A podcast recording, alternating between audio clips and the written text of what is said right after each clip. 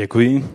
Víte, eh, čišníci, já nevím, jestli tady někdo je číšník, ale eh, jsou číšníci, kteří mají velice obtížnou práci, protože kuchař neuvaří dobře a pak oni to vždycky odnesou, když přinesou to jídlo, které se nehodí. Ale když je čišník, který má za sebou dobrého kuchaře, tak vždycky to, co přinese, tak vidí rozjažené tváře a spokojené a, a já jsem prostě čišník toho nejlepšího, co tento svět má. To je boží pravda, boží slovo. A proto můj úkol je jenom předávat to, co ten kuchař, který, který ví, co potřebujeme, nám dává. Já vás poprosím nyní, abychom povstali ke čtení božího slova. Budeme pokračovat dnes e, i při tom svátku Palmové neděle v té sérii Desatero pro 21. století. Je už to jedenáctá část a stále mluvíme o druhém přikázání, už po čtvrté dnes. A tak pojďme si přečíst ty, ty biblické texty, které k tomu máme. Z knihy Exodus ze 20. kapitoly od 3. po 6. verš budeme číst to, co jsme už četli několikrát. Nebudeš mít jiné bohy vedle mě. Neuděláš si tesanou modlu, ani jakékoliv spodobení toho, co je nahoře na nebi, nebo dole na zemi, či ve vodě pod zemí. Nebudeš se jim klanět a nebudeš jim otročit, neboť já, hospodin tvůj Bůh, jsem Bůh žárlivý, který s trestem navštěvují vinu otců na synech i na třetí a na čtvrté generaci těch, kdo mě nenávidí, ale prokazují milosrdenství tisícům těch, kdo mě milují a zachovávají mé příkazy. Z Nového zákona přeštu dvě místa, to první bude z druhého listu Korinským z 11. kapitoly od prvního po čtvrtý verš. Kež byste přímě snesli trochu nerozumnosti. Ano, snášejte mě. Neboť na vás žárlím boží žárlivostí. Znasnoubil jsem vás jedinému muži, abych vás jako čistou panu představil Kristu. Ale bojím se, aby snad tak jako had svou vychytralostí svedl Evu nebyla porušena i vaše mysl a neodvrátila se od upřímné a čisté oddanosti Kristu. Neboť když někdo přichází a hlásá jiného Ježíše, než jsme hlásali my, nebo když přijímáte jiného ducha, nebo jiné evangelium, než jste přijali, klidně to snášíte. Z listu Galackým z první kapitoly od 6. verše po 10. Divím se, že se od toho, který vás povolal Kristovou milostí, tak rychle odvracíte k jinému evangeliu. Není jiné evangelium. Ale jsou někteří, kteří vás uvádějí ve zmatek a chtějí Kristovo evangelium překroutit. Ale i kdybychom vám my nebo sám anděl z nebe zvěstoval v evangeliu něco jiného než to, co jsme vám zvěstovali, budiš proklet. Jak jsme řekli dříve, i nyní říkám znovu. Jestliže vám někdo zvěstuje jako evangelium něco mimo to, co jste přijali, budíš proklet. Získávám si teď lidi nebo Boha? Či se snažím líbit lidem? Kdybych se chtěl ještě líbit lidem, nebyl bych Kristův otrok. Pane, přečetli jsme tvé slovo, které je ostré jako tvůj meč. A já tě nyní prosím, abys nám pomohl, abychom porozuměli tvému slovu a dokázali naplňovat tvoji vůli. Žít podle tvých přikázání. Protože naše láska se projevuje tím, že činíme tvá přikázání a proto se zmocnění Ducha Svatého nám v tom pomoz. Přijmout, pochopit a uplatnit tvé svaté slovo. Ve jménu Ježíše Krista ti, to prosíme. Amen. Amen. Můžete se posadit? Takže toto přikázání probíráme ve čtyřech částech, můžeme si přepnout. E, a e, mluvili jsme, že není žádný jiný Bůh, mluvili jsme, že žádné jiné spodobení Boha není přípustné, jedině ten obraz, který on vytvořil, že není žádné jiné jméno, jsme mluvili minule. Není jiné jméno, ve kterém bychom mohli být spasení a bratr Stašek už to tu dnes citoval, to slovo. A dnes nám zbývá čtvrtý a poslední bod eh, tohoto přikázání a to je, že není žádné jiné evangelium, jen to jedno jediné, které nám bylo předáno. Dnes budeme mluvit o této poslední části. A také budeme mluvit o tom, že je mnoho různých Ježíšů, kroužkované U. Mnoho různých evangelií. Ale jen jeden pán Ježíš Kristus podle písma a jen jedno evangelium, které přináší spásu. Je jenom jedno evangelium, ve kterém, když přijmeme, tak nacházíme od Otce spásu v našem Pánu Ježíši Kristu.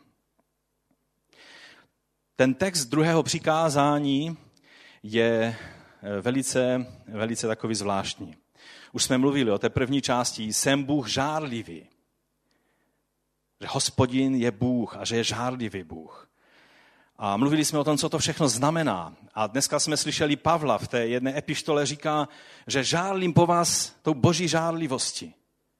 To ukazuje, že skutečně tady není žádná legrace, že jsou to vážné věci, že Boha lze zranit, Ducha Svatého lze zarmoutit, evangelium lze pošlapat. Je důležité, abychom věděli, že skutečně to, čemu věříme a to, ke komu se utíkáme, že je evangelium Kristovo, je to evangelium království, je to eh, to, co nám eh, Bůh Ježíši Kristu dal. On říká, jsem Bůh žádlivý, který s trestem navštěvují vinu otců na synech i na třetí a na čtvrté generaci těch, kdo mě nenávidí. To je velice zvláštní slovo. A pak je šestý verš. Ale prokazuji milosrdenství tisícům těch, kdo mě milují. Tam v tom eh, hlavním, ten hlavní text jsem eh, napsal, prokazují milosrdenství tisícům pokolení, protože když bychom se podívali do jiných eh, překladů, tak tam je nejenom tisícům lidí, ale je tam tisíců pokolení, protože je to paralela s tou větou, která předchází a konzultoval jsem to s, s židovskými komentáři a oni se přiklánějí k tomu, že tam eh, ta pokolení patří v tom původním hebrejském jazyce, tam to je eh, takto vnímáno. Ale prokazují milosrdenství tisícům těch, kdo mě milují a zachovávají mé příkazy. Toto je velice zvláštní slovo a Možná jste už přemýšleli, a možná nejednou, o hrozivosti toho výroku. Tady je řečeno, že navštěvují vínu otců na synech i na třetí a na čtvrté generaci těch, kdo mě nenávidí. Ale prokazují milosrdenství tisícům pokolení těch, kdo mě milují a zachovávají mé příkazy. Jen na základě tohoto, tohoto vyjádření, a je to i na jiných místech starého zákona, vzniklo mnoho falešných učení o generačním prokletí, o tom, že nestačí přijmout odpuštění, které, které zemřel eh, pán Ježíš na kříži. Že ano, je na, jsou nám odpuštěny naše hříchy, ale my jsme ještě ve vazbách, které je třeba rozvazat nebo rozbít že jsou prokletí, která se neruší tím, že přijmeš Ježíše Krista, ale že je třeba udělat speciální věci. A obzvlášť se to e, jedná o speciálního člověka, ke kterému musíš jít, který je schopen tě osvobodit, rozbít to, to prokletí a tak dále. Na základě tohoto slova právě takováto učení různá, on není jedno, je jich spousta, e, vznikají. Že nestačí přijmout odpuštění skrze dílo Pána Ježíše na Golgatě, ale že je třeba dělat další věci.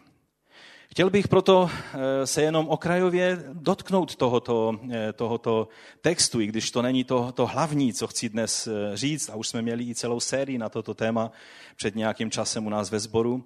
Ale správné chápaní tohoto textu je, že za prvé tento text nemůže znamenat, že nevinný člověk má nějakou svázanost s prokletím jenom proto, že někdo v druhém a třetím koleně před ním zhřešil nebo udělal něco špatného. To slovo to nemůže znamenat. Už samotná Tóra takovou to možnost eh, ne, nepřipouští a v Deuteronomiu ve 24. kapitole v 16. verši je napsáno, ať nejsou usmrceni otcové za syny a synové, ať nejsou usmrceni za otce. Každý, ať je usmrcen za svůj hřích. A pak proroci, ať Ezechiel nebo další proroci, rozvíjejí toto téma a ukazují, že takto nemůže být že nemůže platit pravidlo, že otec jedl něco kyselého a synům z toho e, prostě e, se dělalo špatně na zuby. Víte, když jíte kyselé, že vám to dělá špatně na zuby. Takže to, toto pravidlo takhle nemůže platit. Kdo tohle uplatňuje, uplatňuje e, špatným způsobem zvěst Božího slova. Co tedy to znamená? Ten už zmíněný komentář eh, židovský velice autoritativní a je vydaný ne křesťany, ale vydaný, vydaný židy, ortodoxními židy, zdůrazňuje, že zde je ukázána kontinuita a provázanost lidského jednání. Že se nedá oddělit to, co děláme, od toho, jaký to má vliv na ty, kteří jsou, kteří jdou po nás, naše děti, ale taky, kteří jsou kolem nás. Že to, když člověk hřeší, to, co zaséváme, sklízíme nejenom my, ale sklizejí i ostatní. Sklizejí důsledky. To není prokletí, které dává Bůh, to není, že Bůh trestá, ale jednoduše mé pošetilé a hloupé a hříšné jednání má vliv na ostatní lidi a především na ty, kteří mi jsou nejbližší, a to jsou mé děti. Velice zajímavé jsou poznatky. Nedávno jsem četl několik článků na toto téma z oblasti genetiky kdy se zjistilo, že ano, sice některé neřesti jako alkoholismus a další nejsou přímo, eh, nesouvisí s nějakým genem pro alkoholismus nebo s něčím takovým, a proto vědci genetikové byli dlouho v takovém, eh, prostě dívali se, že jak je možné, že někteří, někteří lidé se zdá, že dědí třeba náklonnost k alkoholu nebo k jiným neřestem, jak je možné, že když to nejsou konkrétní geny, co to může být. A zdá se, že, že existuje vysvětlení v celé oblasti, já nechci se u toho nějak zdržovat, ale jsou takzvané epigeny, neboli jsou to látky, které fungují jako spouštědla genů. Každý gen ještě záleží, jestli je eh, spuštěn, anebo je neaktivní. A je něco, co ovlivňuje, že tyhle epigeny jsou buď spuštěné a aktivují dané geny, danou konstelaci genů, nebo ne.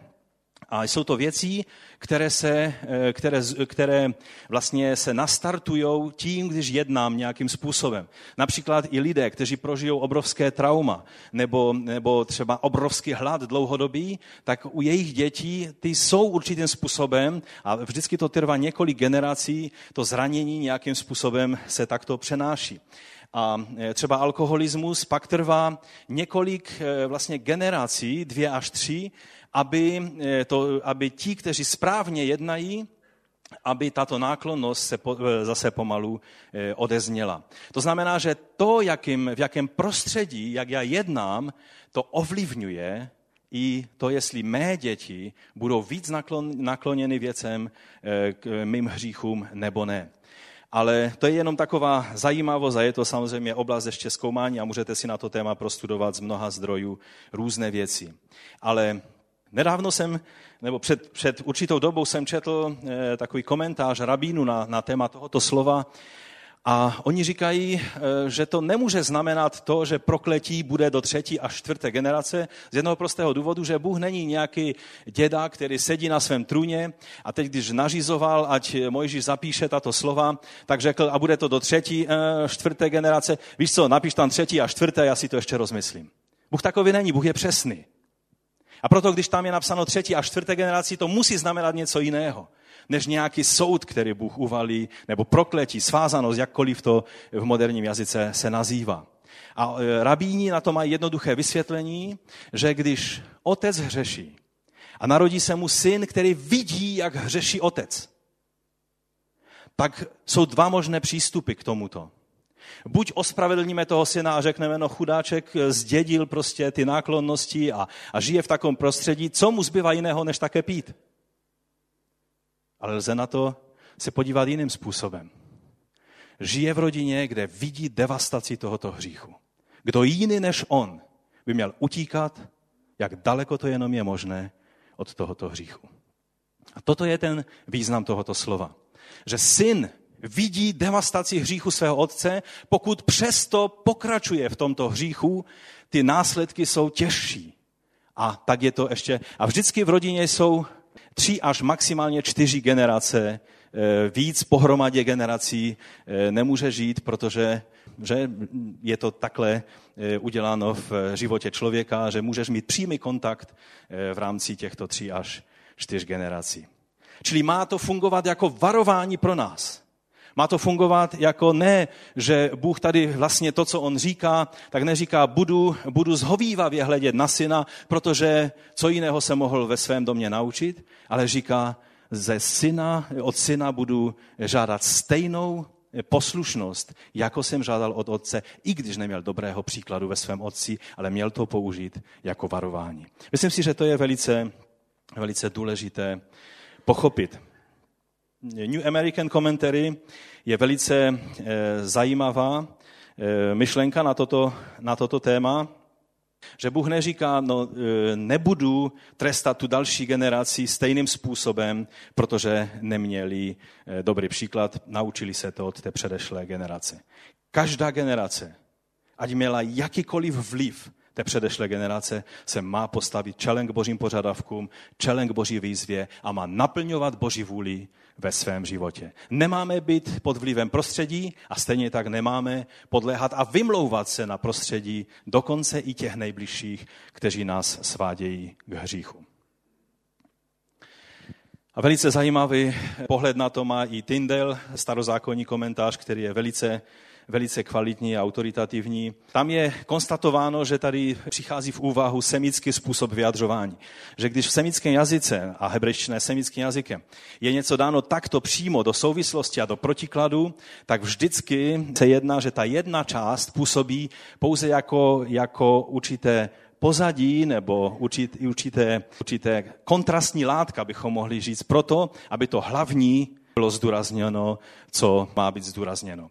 A oni tvrdí, že tento, eh, tato věta negativní je pouze tou kontrastní černou látkou, aby to, co je tady řečeno, že Bůh žehna nebo prokazuje milosrdenství tisícům pokolení těch, kteří ho milují a vykonávají jeho přikázání, aby vyšla milost to slovo milosrdenství, které tam je řečeno, je naše velice známé slovo keset a můžeme už přejít do dalšího obrázku, které, které už velice dobře znáte. To první slovo zprava, protože hebrejština se čte zprava, je to naše slovo cheset, které už jsme mnohokrát tady ve sboru o něm mluvili a dnes se jenom chci zmínit, že v tom slovu je vše, co evangelium nabízí. Je to láska, je to boží smlouva, do které nás bere, je to milosrdenství, je to milost, je to to vše, co Bůh ukázal.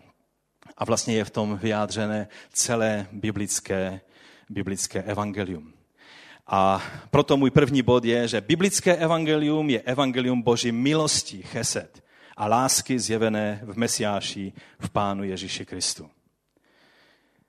Ano, je to pravda, Bůh trestá nepravost, trestá eh, nepra, eh, nepravost otců za, za to, že, že konají špatné věci. Synům, eh, k synům se staví stejným způsobem, aby byli zodpovědní, ale tam je napsáno, když oni pokračují v tom, že nenávidí Boha, když pokračují, samozřejmě, když oni přestanou s, s tím negativním jednáním, Bůh jim požehná a dává jim sílu a dává jim své cheset. Ale to, co je tady eh, nejdůležitější v tomto textu, je, že Bůh prokazuje svou milost, svůj cheset tisícům pokolení těch, kteří ho milují a zachovávají jeho přikázání. Každý skutek iniciovaný Boží milostí a vykonány v poslušnosti vůči Bohu má nekonečné důsledky. Lze vyčíslit tisíce generací, tisíce pokolení? Když byste si to spočítali, tak od Adama těch pokolení za stolik není. Tisíce musí znamenat navždy. Musí znamenat, že není žádná hranice Boží milosti. Tisíce pokolení musí znamenat, že každý skutek milosti, každý skutek cheset, boží lásky, který skrze nás a skrze Ducha Svatého vychází vůči našemu okolí, vůči Bohu, tak má důsledky navždy, má věčnou, věčnou hodnotu. Přijměte si a zkuste se zamyslet v dějinách. Když někdo udělal a měl nějaký správný postoj a udělal něco správného, dodnes jíme to dobré ovoce rozhodnutí mnohých, který, kteří byli před námi. Třeba si všimněte skutku neohrožených bratří a sester, kteří do naší země přinesli evangelium. Má to důsledky dodnes. Žijeme v požehnání toho, co udělali tito lidé, kteří se nelekli všelijakých bohů Radegastů a dalších, ale přišli tady a v pokoře hlásali evangelium. Nelekli se ani politikaření tehdejší církve, ale prostě jednoduše přišli a přinesli evangelium. Nebo se zkusme vzpomenout na neohrožené reformátory, kteří riskovali svůj život. Někteří jako Jan Hus položili svůj život a důsledky a požehnání jejich postojů prožíváme až dodnes. Je to věc, která, když si pomyslíme, že vlastně, jestli uděláme Boží vůli a správně jednáme, že tenhle skutek už navždy bude přinášet dobré ovoce ve všech pokoleních, je to fascinující. Proto jsem říkal, že to dnešní kázání je fascinující. Protože mluví o boží milosti, která je bez konce a která přináší ovoce bez konce. I ve věčnosti bude přinášet ovoce. Díky pánu. Význam toho slova vytrvalá láska, neboli cheset, nebo milosrdenství, jak se překládá, jak jsem řekl, už jsme ho probírali, ale je jenom pro připomenutí ten kořeň, protože hebrejské slovo každé má kořen. Tak vidíte tam ty tři písmenka, mezi to pak přijdou samohlasky a ty samohlasky určují o tom, co to slovo znamená. Ale ten základ je, vždycky jsou tři písmenka. A ten základ HSD tak eh, on může být vysloven jako cheset, to znamená eh, vytrvalá láska, smilování, milost, všechny ty pozitivní věci, dobrotivost, dobrota a tak dále. Neutuchající láska, překlada jeden překlad anglicky v Biblii. Ale ze stejného kořené se dá vytvořit slovo, nebo je vytvořené slovo, které znamená chasit, čili svatý, zbožný, jednající svatě. A to nádherné v tom je, že člověk, kdo je svatý podle toho hebrejského eh, původního jazyka, podle zjevení starého zákona, svatý je ten, kdo jedná svatě. Ale to můžete chápat taky tak, že svatý je ten, kdo jedná s láskou cheset. Svatý je ten, který prokazuje lásku Boží vůči Bohu a vůči lidem. Jaké je první přikázání a největší, o kterém mluvil Ježíš? A už bychom byli zase u toho základu. Láska vůči Bohu, vyjádřená kromě jiného láskou k bližnímu. To je základ všech přikázání. Je to láska cheset. V tom slovu je vyjádřena pevnost, síla. Nám se zdá, jak v jednom takovém slovu může být tolik aspektů. Já jsem včera četl asi desetistránkové pojednání o tomto slovu v jednom novém slovníku, který jsem si koupil a je to úplně nádherné studium. Neměl jsem čas to všechno důkladně prostudovat, ale ukazuje, jak hluboké toto, tento postoj Boží. Tento postoj Boží, Chesed, odlišuje našeho Boha, Boha Abraháma, Izáka, Jákoba od všech ostatních bohů, protože to je jeho postoj k nám a on chce způsobit, aby i v nás byl tento postoj. V tom je i vytrvalost a věrnost ve smlouvě, že Bůh je věrný, Bůh, Bůh nezruší svoji smlouvu se svým lidem jenom proto, že ho naštvali. Mnozí si mysleli, že Bůh se tak naštval na svůj lid, že zavrhnul, když přišel pán Ježíš, tak prostě zavrhnul Izrael eh, podle těla a povolal si nový Izrael, to je církev a jdeme dál. Ale boží srdce, to, že Bůh ne, že má lásku nebo miluje, ale že je láska. On je věrný, protože obsahem toho slova je věrnost ve smlouvě. Takže když, se, když dnes mluvíme o tom, že není jiného evangelia, když se máme vyvarovat jiného evangelia, které není původní, není biblické, tak především ten, ta nejlepší cesta je, že budeme znát to evangelium pravé. Není možné se vyvarovat falešným evangelím, pokud neznáme pravé evangelium. A dnes nemáme čas, abychom důkladně procházeli celým, celým učením evangelia. Proto budeme mluvit ve velice zkrátkovitosti, ale já doufám, že jste jako berejští, kteří po každém kázání přišli domů, vytáhli všechny svítky, které měli k dispozici, sešli se třeba u někoho, kdo měl více svítků a zkoumali písma, zda to, co jim Pavel říká, je tak, jak on říká. Jestli Pavla takhle zkoumali a on je za to pochválil, kdo jsem já, abych vás nepozbuzoval, abyste si vytáhli své Bible doma? A zkoumali, zda ty věci, které vám říkám, jsou tak, jak vám říkám, božím slovu. A já jsem ten poslední, který bych se na vás mráčil, když byste přišli a řekli, ale tam říkal tu věc a já třeba v Bibli vidím to nebo ono. Já natřeně s každým budu debatovat o tom, co říká písmo, protože to je základ a jediné měřítko naší víry a našich skutků. První Korinským, 15. kapitola, Pavel, apoštol, apoštol pro pohany, dává takové zhrnutí evangelia. První Korinským 15. kapitola od prvního verše po 11. Připomínám vám, bratři, evangelium, které jsem vám zvěstoval, které jste přijali a v němž stojíte. Skrze něž, dodává Pavel, jste i zachraňováni.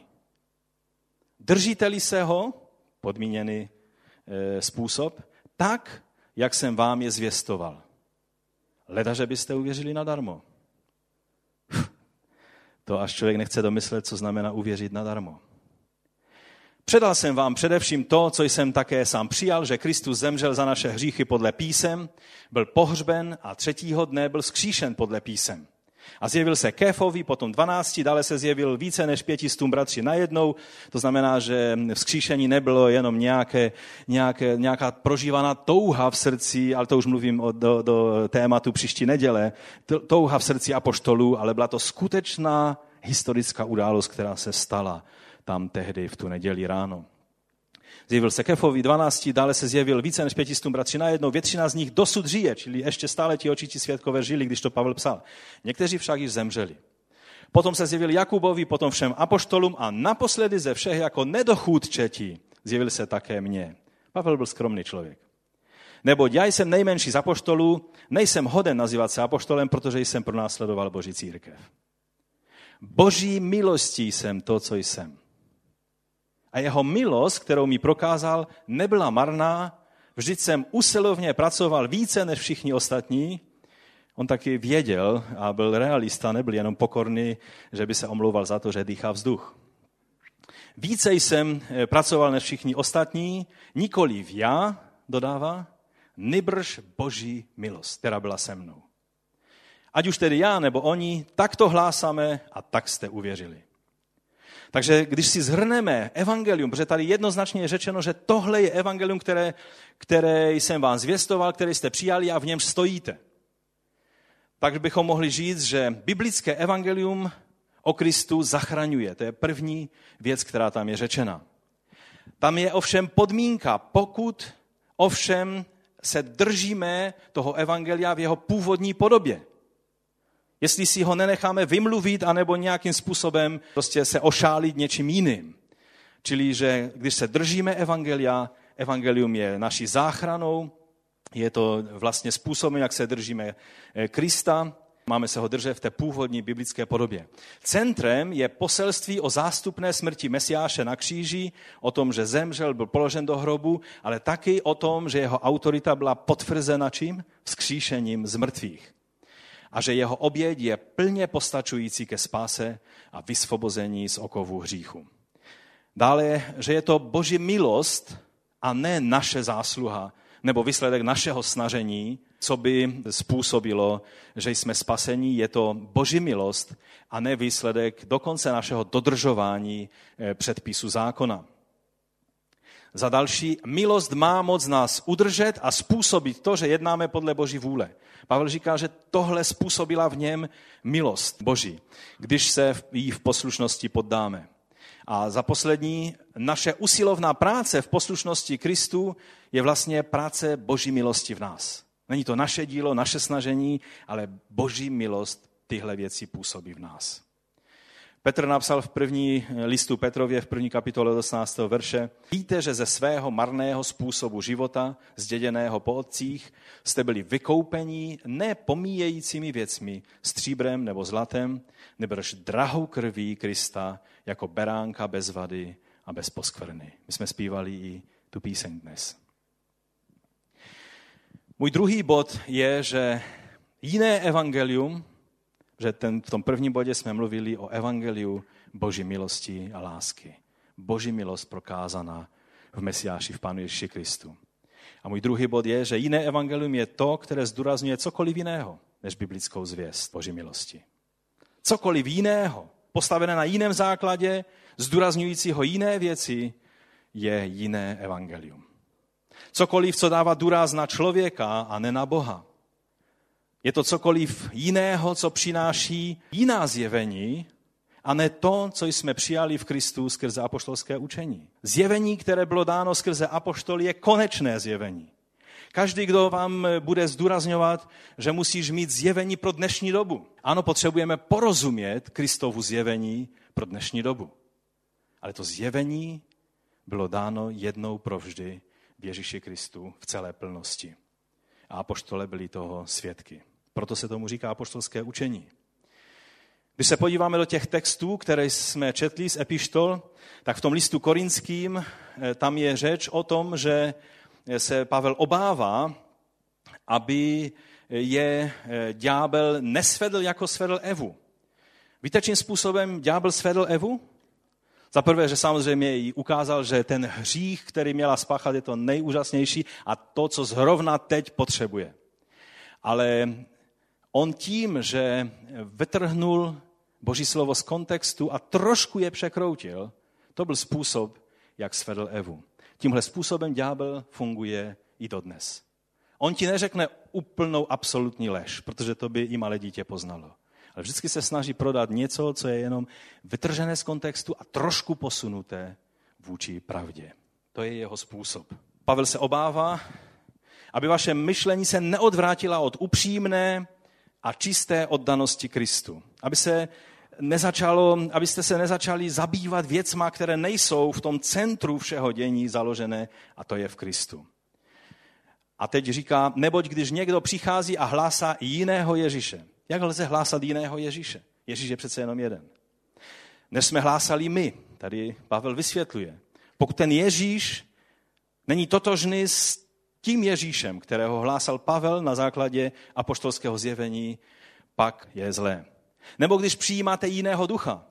Přijměme si, že když si někdo hraje s jiným Ježíšem a s jiným evangeliem, hrozí mu, že se dostane pod vliv jiného ducha, než je ducha božího. Je to závažná věc. Takže hlásá jiného Ježíše, než jsme hlasali my, nebo když přijímáte jiného ducha, nebo jiné evangelium, než jste přijali, klidně to snášíte. A ke Galackým tady je řeč, že se Pavel diví, že ty, kteří byli povoláni Kristovou milostí, tak rychle se dokázali odvrátit k jinému evangeliu a on říká, ale není jiné evangelium. Evangelium je jenom jedno. Všechno ostatní je falešné. Ale jsou někteří, kteří vás uvádějí ve zmatek a chtějí Kristovo evangelium překroutit. Čili překroucené evangelium rovná se jiné evangelium, ale jiné není, nemůže přinést žádnou záchranu, žádnou spasu, protože je jenom jedno evangelium. Tady je velice zvláštní, že Pavel dvakrát opakuje takové slovo, když někdo toto dělá, budíš proklet. Víte, některé překlady se to snaží nějak eh, tak trošku zjemnit, ale tam je prostě řečeno anatéma, budíš proklet. A Pavel jakoby, jakoby si byl vědomý toho, jak, jak tvrdě to zní, tak opakuje a říká, a říká, jak jsme řekli dříve, i nyní říkám znovu, jestliže vám někdo zvěstuje jako evangelium něco mimo to, co jste přijali, budíš proklet. Anatema. A pak věděl, že mnozí lidé se budou na něho mráčit, tak říká, získávám si teď lidi nebo Boha?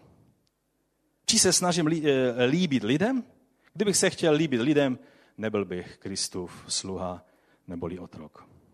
Takže Pavel velice jasně ukazuje, že jsou to vážné věci.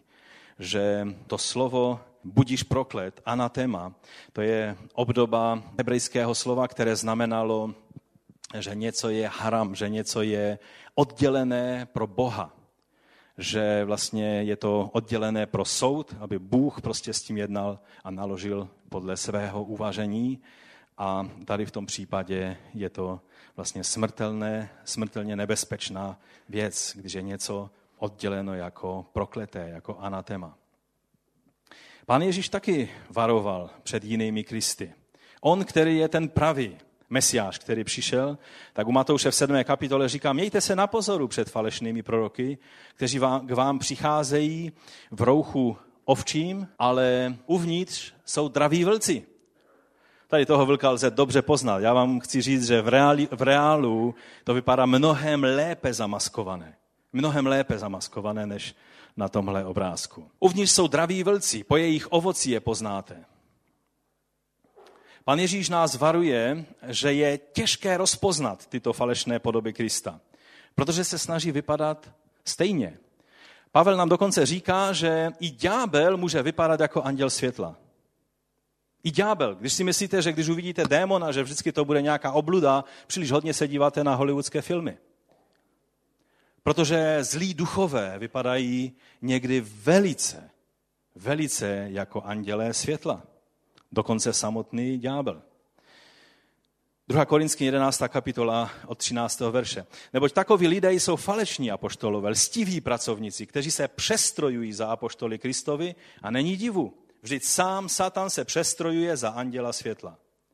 Není to tedy nic zvláštního, když se i jeho služebníci přestrojují za služebníky spravedlnosti, jejich konec ovšem bude podle jejich skutků. A poštol Pavel i ve skutcích, když se loučí s bratříma, tak říká, dávejte pozor na sebe a na celé stádo. V němž vás Duch Svatý ustanovil za strážce, abyste pásli Boží církev, kterou si získal vlastní krvi. Říká, dávejte pozor. Je třeba, abyste vynaložili úsilí, abyste hleděli, abyste byli těmi berojskými, protože je tady reálné nebezpečí. On říká, já vím, že po mém odchodu k vám, eh, k vám vejdou draví vlci, kteří nebudou šetřit stádo. A pak dodává, za co ho asi nepochválili. I z vás samotných povstanou muži, kteří budou mluvit převrácené věci, aby strhli učedníky za sebou. Proto buďte bdělí a mějte na paměti, že jsem po tři roky, dnem i nocí, nepřestal se slzami napomínat jednoho každého z vás. A nyní vás svěřuji Bohu a slovu jeho milosti, které má moc vás zbudovat a dát vám dědictví mezi všemi posvěcenými. Boží slovo mluví o těchto věcech, že tyto aktivity, tyto falešné projevy evangelia, falešní kristové proroci, že tyto aktivity se budou ke konci věku násobit. Nemám čas se u toho dnes zdržet, ale myslím, že známe Boží slovo natolik, že víme, že na konci věku, i pán Ježíš v té 24. kapitole Matouše mluví o těchto věcech, že se budou eh, ty věci na konci věku zesilovat nebo, nebo násobit. A jak jsem už říkal, tak apoštol Pavel vyslovuje velice přísný soud a stejně tak i pán Ježíš. To byla první věc, kterou on eh, upozorňuje. Když byste si otevřeli 24. kapitolu Matouše, tak je to první věc, na kterou pán Ježíš upozorňuje a je to pro něho vážná věc. A proto i pro nás by toto mělo být důležité, když ta sankce za podléhnutí těmto věcem a hlavně ti, kteří hlásají jiné Kristy, jiné evangelia v jiném duchu než duchu svatém, že jsou budíš proklet, tak jak říká Pavel. To nám ukazuje, že pokud se někdo mylí ve věcech Krista, tak jak tam ke Korinským je, ve věcech Krista, ve věcech Ducha Svatého a ve věcech Evangelia, pak je to velmi závažná věc. Věc ohrožující spásu těch, kteří to hlásají, ale i těch, kteří to bezmyšlenkovitě přijímají. Když bych měl teda přijít k některým příkladům z naší doby, tak Samozřejmě byli falešní učitelé a kristové po celou dobu církevních dějin. Byla, byla celá hnutí, kterým eh, apoštolé říkali gnóze, eh, nebo oni sami si říkali gnostikové, protože tím zdůrazňovali, že mají vyšší a hlubší poznání tajemné poznání, které běžný smrtelník, běžný křesťan v té církvi, která jde jako ovečky za svými pastýři, eh, o tom eh, tomu vůbec nemůže rozumět. I dnes jsou lidé, kteří vám řeknou, o tom ve sboru u vás nebudou mluvit, protože k tomu je třeba mít hlubší poznání. To je dáno jenom těm vyvoleným, kteří jsou součástí téhle naší skupinky. Starším, ze staršíma o tom nemluv, protože oni nemají to duchovní poznání, oni tomu nebudou rozumět. Stává se to dnes? Žel jo. Je i náš zbor nachylný na takovéto věci? Žel ano. Protože ty sbory, o kterých, o kterých mluvil apoštol Pavel, to nebyly nějaké podivné sekty někde na okraji římského impéria. To byly sbory, které založili apoštole. On sám je založil. A tyhle věci hrozily těmto sborům. To nám ukazuje, že je to věc, která hrozí každému zdravému společenství božího lidu. Je zajímavé, když byste studovali o Markionovi, o gnosticích, jsou gnostická evangelia. Dneska je fascinace vším eh, jiným, než jsou evangelia, které máme v Bibli. A když se najde nějaký rukopis, i když je o tři století eh, vlastně mladší, než jsou rukopisy, které máme těch biblických evangelií, tak se lidé fascinují. Nedávno proběhla vlna fascinace Jidášovým evangeliem, četl jsem ho. Je to gnostické evangelium, které ukazuje přesně ty důrazy, které gnostikové zdůrazňovali že je, to, je třeba mít hlubší porozumění tomu všemu, oč tam jde. A vlastně z Jidáše dělají hrdinu a, a e, z ostatních apoštolů mouly, kteří neví vůbec, o co go. Tak nějak. Gnostikové, e, četl jsem komentář jednoho, jednoho člověka, francouze, který říká, že gnostikové, gnostik, gnostičtí učitelé vlastně to, čeho chtěli dosáhnout, bylo osvobození a dosáhnutí lidské svobody tím, že, a, a že tím způsobem se vlastně křesťanství stane dospělým. Přestane být dětinským, stále závislým ještě na takových věcech, jako je fyzické, fyzická smrt Mesiáše na kříži, nebo jako, jako, jsou, jako je desatero starého zákona. Vůbec osvobození od celého balastu podle nich e, Mojžíšova zákona. Bylo nutné, aby lidé mohli být osvobození a poznat tuhle hlubší pravdu. Jsou i dnes křesťané, kteří vám řeknou, že starý zákon je minulostí a to, co potřebujeme studovat, je pouze nový zákon. Já tomu říkám, že pokud máme jenom nový zákon, pak je to pouze demoverze na Biblii. Celá Bible je i starý, i nový zákon. Velice závažná změna do obsahu Evangelia se dostala eh, pohanským vlivem, když studujeme vlastně dějiny, tak ve třetím století v roce po, po 300, eh, tak eh, když císař Konstantin, i když on sám byl takovým dost problematickým křesťanem, spíše ne, byl takovým nominálním křesťanem, přihlásil se k tomu, i když nebyl znovu zrozen, eh, protože viděl nějaké vidění v tomto znamení zvítězíš, bylo to znamení kříže, tak bojoval, zvítězil, no a už, už to takhle nějak šlo. A jeho matka byla, byla upřímně věřící ženou, ale on způsobil, že vlastně církev se stala velice dostala velice privilegované místo v římském impériu a proto najednou každý chtěl být křesťan. Všichni se hlásili do církve, protože to bylo něco pozitivního. Tím se dostala spousta pohanských zvyků. Lidé vycházeli z, z modlitebny, kde, kde předtím chválili pána a u východu se otočili směrem ke slunci a kláněli se slunci, jako sol invictus, eh, slunci nezvítězenému. Takže toto bylo ještě takový, takový velice, velice zvláštní situace a, a to pohanství žel, mnohé z toho zůstalo v mnohých částech křesťanství až dodnes. Či to byla, tehdy se začalo zdůrazňovat vládnoucího Krista, jestli můžeme si ukázat další obrázek, kdy se zdůrazňovalo to, že, že Kristus je král, je panovník, je vládce. Tak jako císař na zemi, tak Kristus je tím panovníkem, který skrze císaře ovládne celý svět. A víme, že to přineslo obrovské, obrovské problémy do toho, jak církev působila na tehdejší svět. A přitom apoštol Pavel říká, rozhodl jsem se, že nechci mezi vámi znát nic než Ježíše Krista, to by nás nepřekvapilo, ale on říká, a to toho ukřižovaného.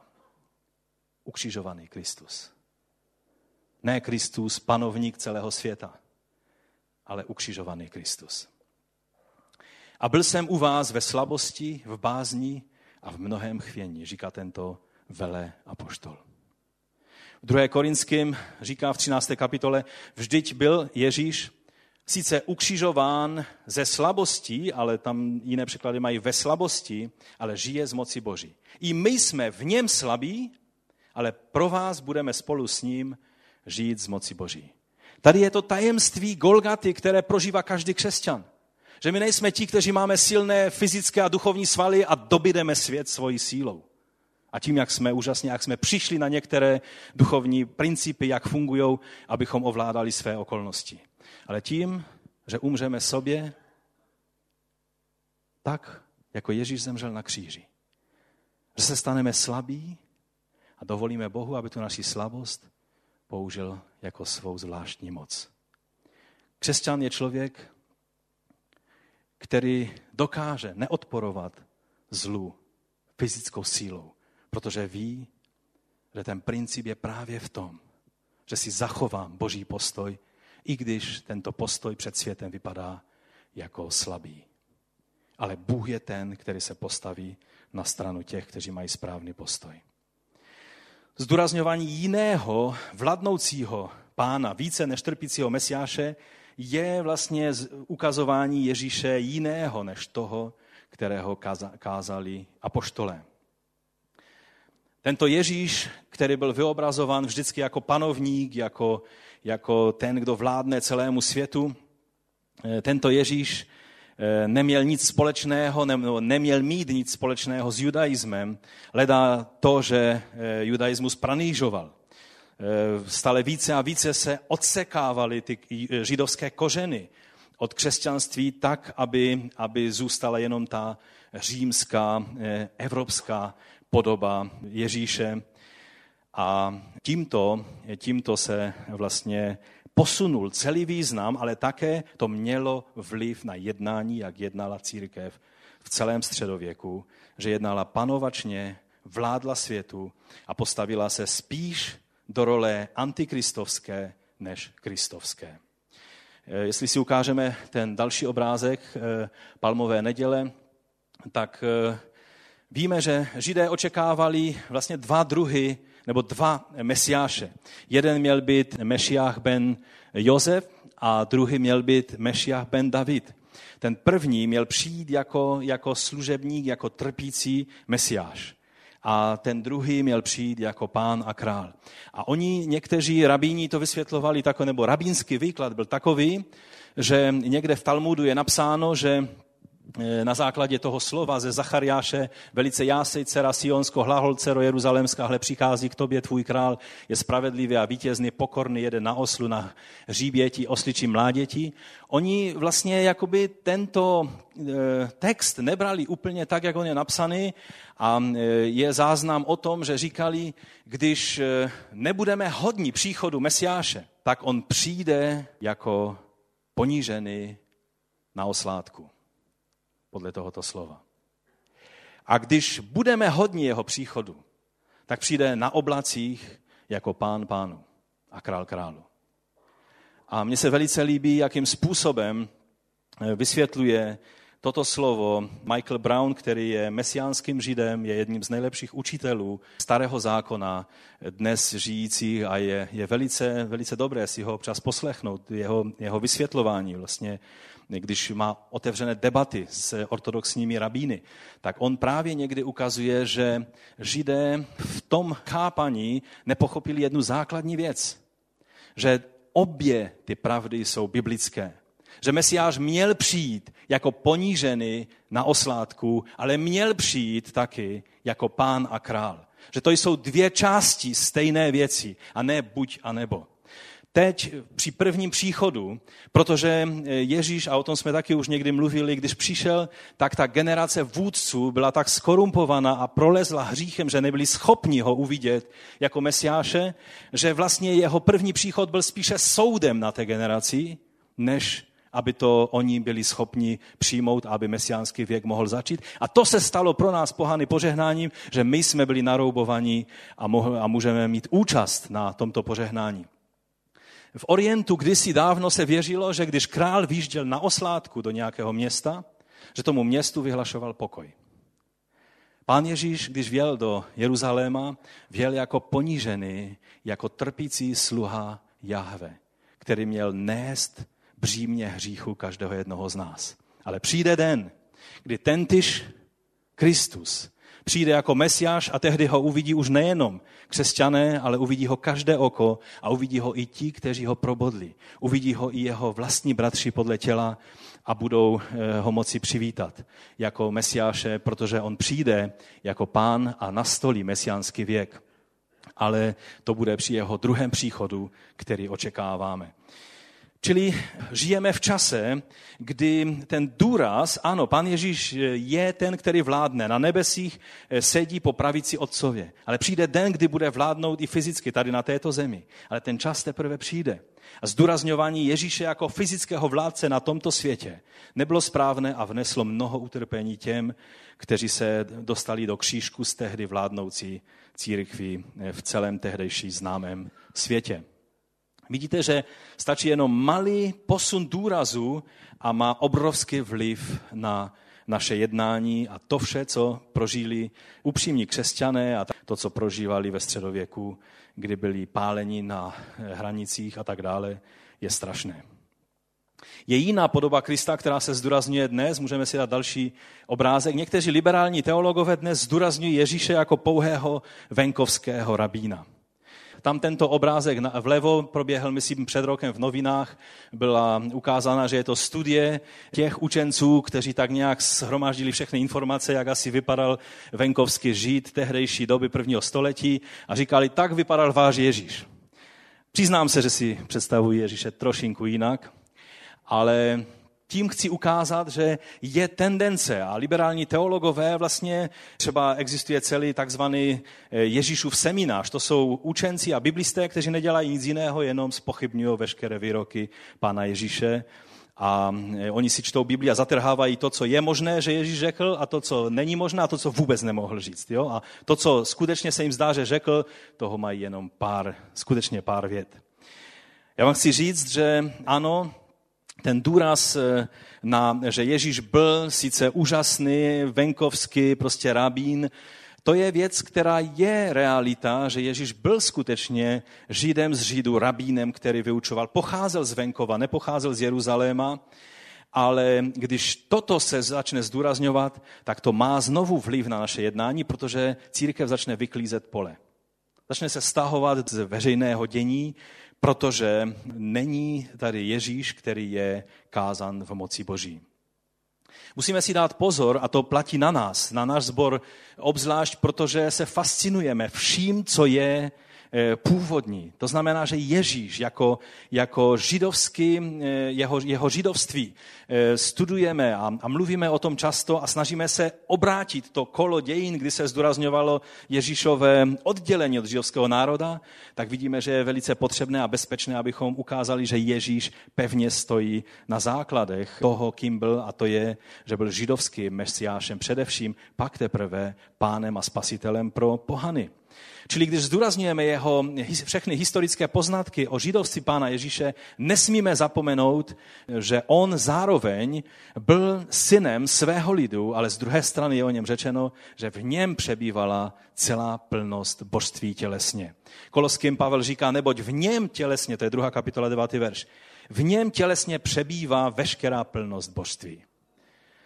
Takže to je extrém, který znovu je třeba odmítnout, protože není to plný obraz toho, kým byl Ježíš. Jiní by rádi eh, Ježíše viděli, můžeme si dát další obrázek, jako toho, kdo jim schvaluje jejich revoluce.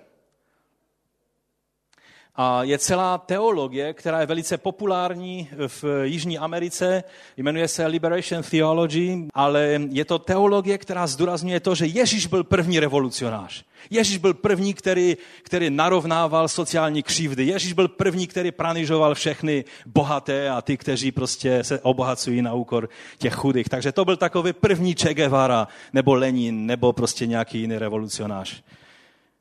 Ať nás Bůh zachová před takovýmto obrazem Ježíše. I komunisté se odvalávali na Ježíše. Pamatujete si to vy starší? Jim byl taky sympatický, protože ho brali jako revolucionáře. Ježíš, když bych se u toho měl zdržet jenom, jenom pár vteřin, Ježíš nenarušil žádné společenské status quo. Mluvil k srdcím lidí a když se lidská srdce měnila, postupně se změnilo celé imperium a další a další věci.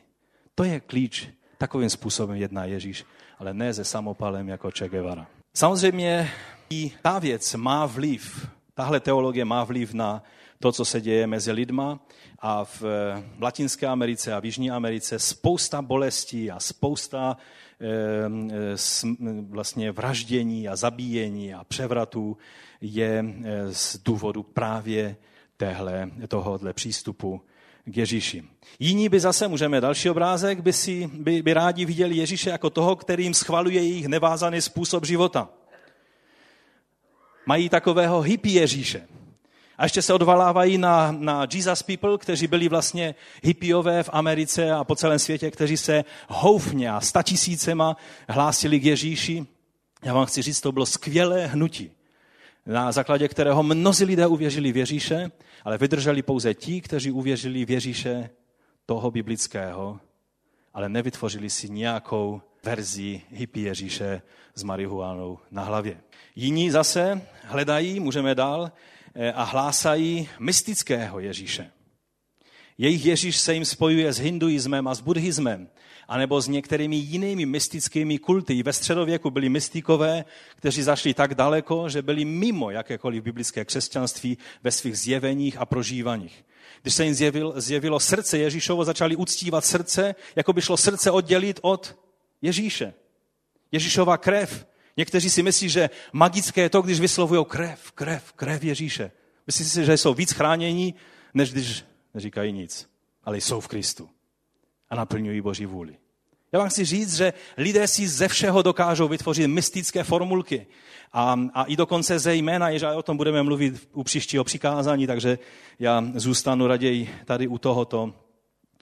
Mnozí, mnozí se zabývají mystikou používají Bibli jako mystickou knihu, že nezáleží na tom, v jakém kontextu něco je, ale každé slovo má nějaký mystický význam, který mohu takhle poskládat jako nějakou, nějakou skládačku a když mi to dá význam, tak je to, je to vlastně něco, co mohu použít. Jeden z hrobů pana Ježíše, ke kterému chodí poutníci, je v pakistánském Kašmíru.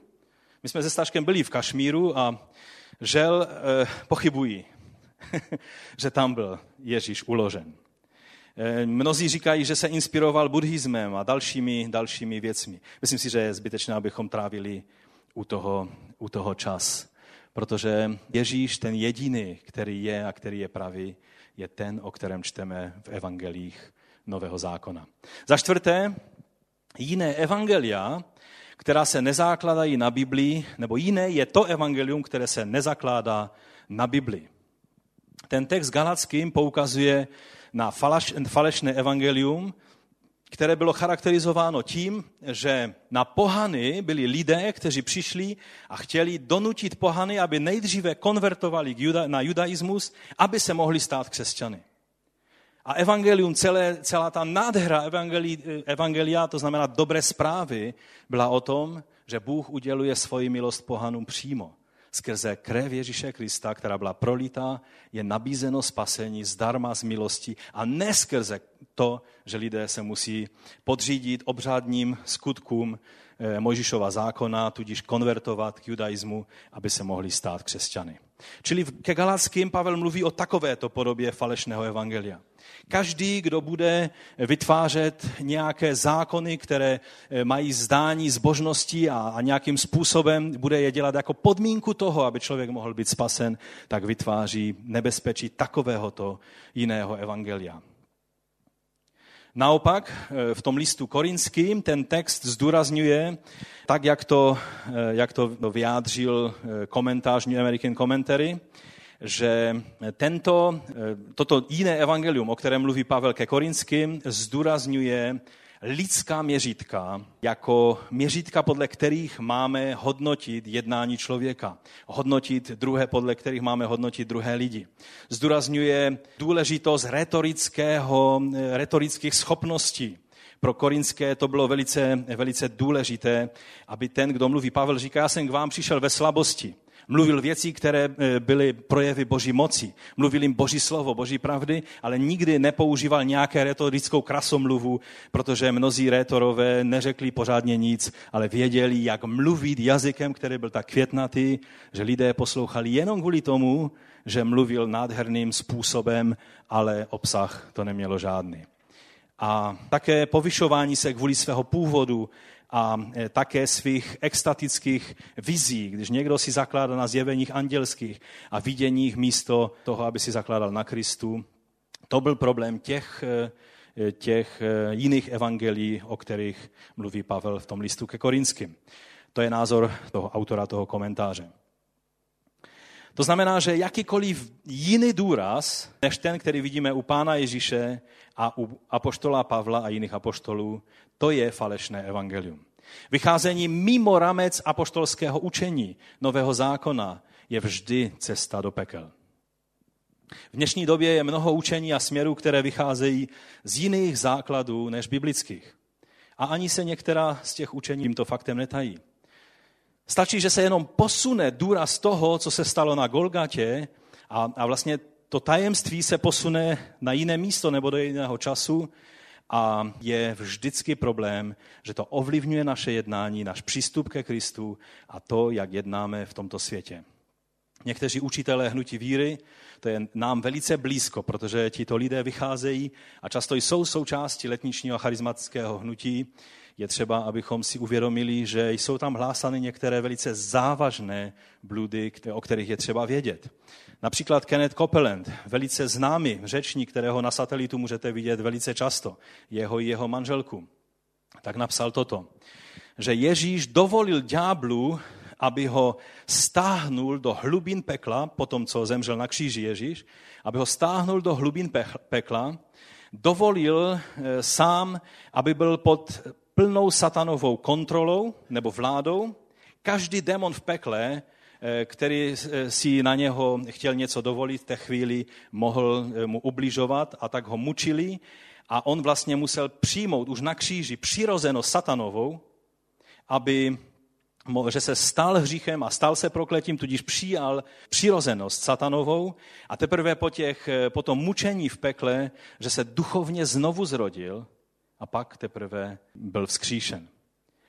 A jak sami slyšíte, tak toto učení eh, posouvá dílo, které se stalo na fyzickém kříži na Golgatě, posouvá někde do pekel. A kdybychom to vzali úplně do důsledku, když Ježíš řekl, Otče, do tvých rukou odevzdávám svého ducha, tak by měl vlastně říct, ďáble, do tvých rukou odevzdávám svého ducha a teprve až potom, až zvítězím nad tebou v pekle. Pak Ježíš takzvaně zjevuje těmto lidem, že to, co udělal Ježíš, má možnost udělat každý člověk. Že vlastně Ježíš se musel znovu zrodit a to je vzor, který má udělat každý člověk, aby měl vládu stejnou, jako má Ježíš. A pak se u toho zdůrazňuje, že vlastně tak jako Ježíš byl božský, tak jsme i my božtí. A je to učení, které je velice závažné a já doufám, že nikdo z vás s takovýmto učením nekoketuje. Někteří se vůbec netají tím, že pokladají nový základ. Což nejde říct o těchto lidech, o kterých jsem mluvil teď před chvilinkou, protože ti mají dojem, že pouze prohlubují poznání Božího slova. Ale třeba zakladatel svědku Jehovových eh, Russell o svých spisech říkal, že kdo studuje třeba celý život Bibli, takže nikdy nepřijde k poznání světla, ale když bude studovat nevím, sedm nebo kolik těch jeho biblických studií, těch jeho spisů, že přijde k poznání světla. To znamená, že své spisy postavil nad eh, Boží slovo a taky se vlastně světkové Jehovovi odsekli od historické církve, která tady byla po staletí. Také autorita strážní věže je v tom stejném duchu. Strážní věž je vyjádření toho věrného sluhy z Brooklynu, který vám říká, jaká je pravda. Čili nemáte možnost eh, číst Biblii a poznávat pravdu skrze zmocnění a osvícení Ducha Svatého, ale musí vám to autoři strážní věže vysvětlit. Také zakladatel mormonů Josef Smith v 19. století, on říkal, že kniha Mormona, to je ta kniha, kterou on napsal jako vyjádření zjevení, které měl od anděla Mormona, takže je to ta nejsprávnější kniha, která je na světě a je klíčem k našemu náboženství, bez které eh, bychom nebyli schopni se přiblížit k Bohu, ale přibližuje nás k Bohu, když činíme všechno to, co je v této knize napsáno. Víte, když čtete toto a pak, a samozřejmě to je jenom jeden citát z mnohých, mnohých, a nemám čas dneska se tím zabývat nějak, nějak přesněji, tak když čtete, tak potom vám naskakuje husí kůže, když slyšíte o tom, že probíhá dnes velice čilý dialog mezi mormony a evangelikály. Kdy někteří evangelikální vedoucí dokonce se omluvili mormonům za to, že jsme je vždycky nějak špatně chápali. Zdá se, že, že žijeme v době, kdy to, abychom stáli na jednoduchosti Božího evangelia, bude stále větší výzva a bude třeba, aby křesťané byli odvážní a dokázali se lidem podívat do očí a říct, toto učení není podle Bible, není boží. A proto s láskou dokázali lidem pomoct uvidět to, co není biblické. On říkal, že evangelium bylo ztraceno ze země a že hnutí mormonů je obnova evangelia na světě. To znamená, že evangelium mají pouze ti, kteří jsou součástí eh, církve eh, Ježíše svatých posledních dnů, eh, čili mormonské církve. Další příklad je z citát od, od prorokyně, která je základem nebo která je velikou autoritou v církvi adventistů sedmého dne, Ellen Whiteová. V roce 1876, čili na počátku vlastně tohoto hnutí, řekla, v dávných dobách Bůh mluvil k lidem skrze ústa proroků a apoštolů. V těchto dnech on k nám mluví skrze tato svědectví svého ducha. Měla na mysli, nebo prostě tím způsobem bylo vyjádřeno to, že ty spisy, které byly svědectvími o církvi, svědectvími, eh, které ona psala, která přijímala eh, jako zjevení od Boha, že to jsou, to jsou ty věci, skrze které Bůh mluví k církvi ostatků posledních dnů. Víte, když to čtete a znáte Bibli, tak vám okamžitě musí přijít na paměť slovo z Židům z první kapitoly, kde je napsáno mnohokrát a mnoha způsoby. Mluvil kdysi Bůh k otcům v prorocích. A na konci těchto dnů k nám promluvil? No v kom promluvil? Kdo je tím svatým a věrným prorokem? Kdo je tím duchem toho proroctví? Tady je řečeno, promluvil v synu. Jehož ustanovil dědicem všeho a skrze něhož učinil i věky. Nepotřebujeme další zjevení, protože zjevení bylo dáno v plnosti v synu. Bůh mluvil skrze proroky starého zákona. Poslední v tomto řádu byl Jan Kštítel jako největší, který ukázal, tohle je beránek Boží, který snímá hřích světa. A pak přišel ten, v kterém Bůh promluvil v celé plnosti a to je Boží syn. Je to veliká troufalost dokonce jakoby citovat téměř toto slovo a pozměnit jeho význam. Samozřejmě, když bych to měl uzavřít, tak je mnoho upřímných lidí, kteří jsou součástí těchto hnutí, které jsem vyjmenoval. Mnozí následují Krista a budou spasení, protože třeba ani neví o těch všelijakých učeních, které jsou součástí toho jejich hnutí. Ovšem stále platí, že kdo vyučuje jiné evangelium než to, které učil pán Ježíš, Pavel, ostatní apoštole, je anatema. Je vydán do božích rukou k božímu soudu.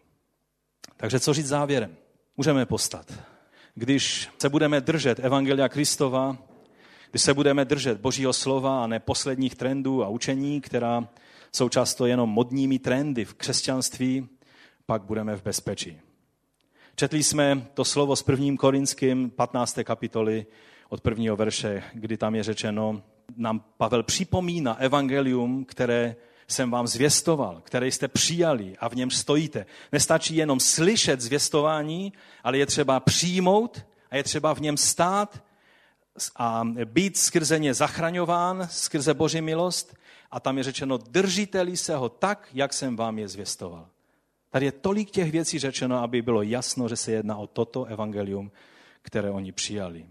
A pak dále říká věcí, na kterých stojí evangelium, a to je, že Kristus zemřel za naše hříchy podle písem, byl pohřben třetího dne, byl skříšen podle písem, zjevil se, byla to pravda, budeme o tom mluvit příští neděli, dali pán. A pak desátý verš, boží milostí jsem to, co jsem. Je to boží cheset působící v nás.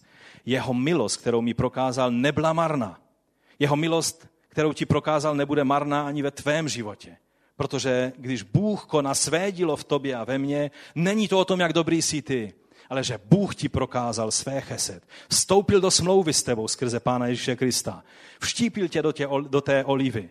A můžeš být součástí Božího lidu a těšit se a očekávat zjevení Božího Syna, který přijde v ten den svého příchodu, kdy on zhromáždí všechny ty, kteří k němu patří k sobě je to jeho milost a není to z Apoštola Pavla, i když říká, že usilovně pracoval.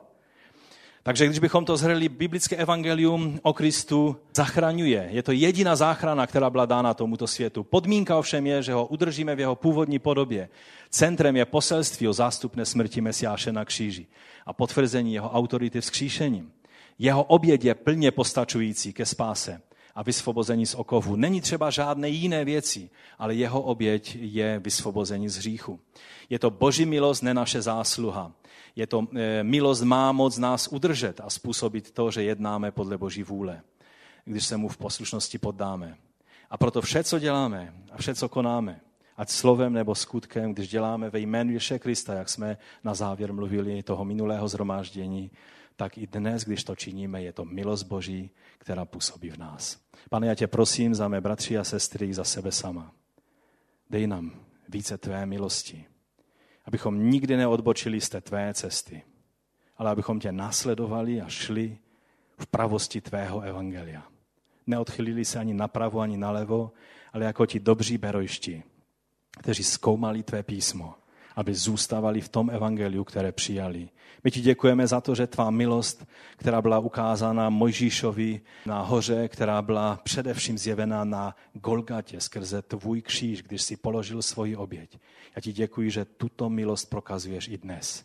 Že každý, jak jsme tady na tomto místě, můžeme vzhlížet k tobě a přijímat tvoji milost, která je naším spasením skrze tvou zástupnou oběť. My ti za to děkujeme a chválíme tvé jméno. Amen. Amen, ať vás pán požehná.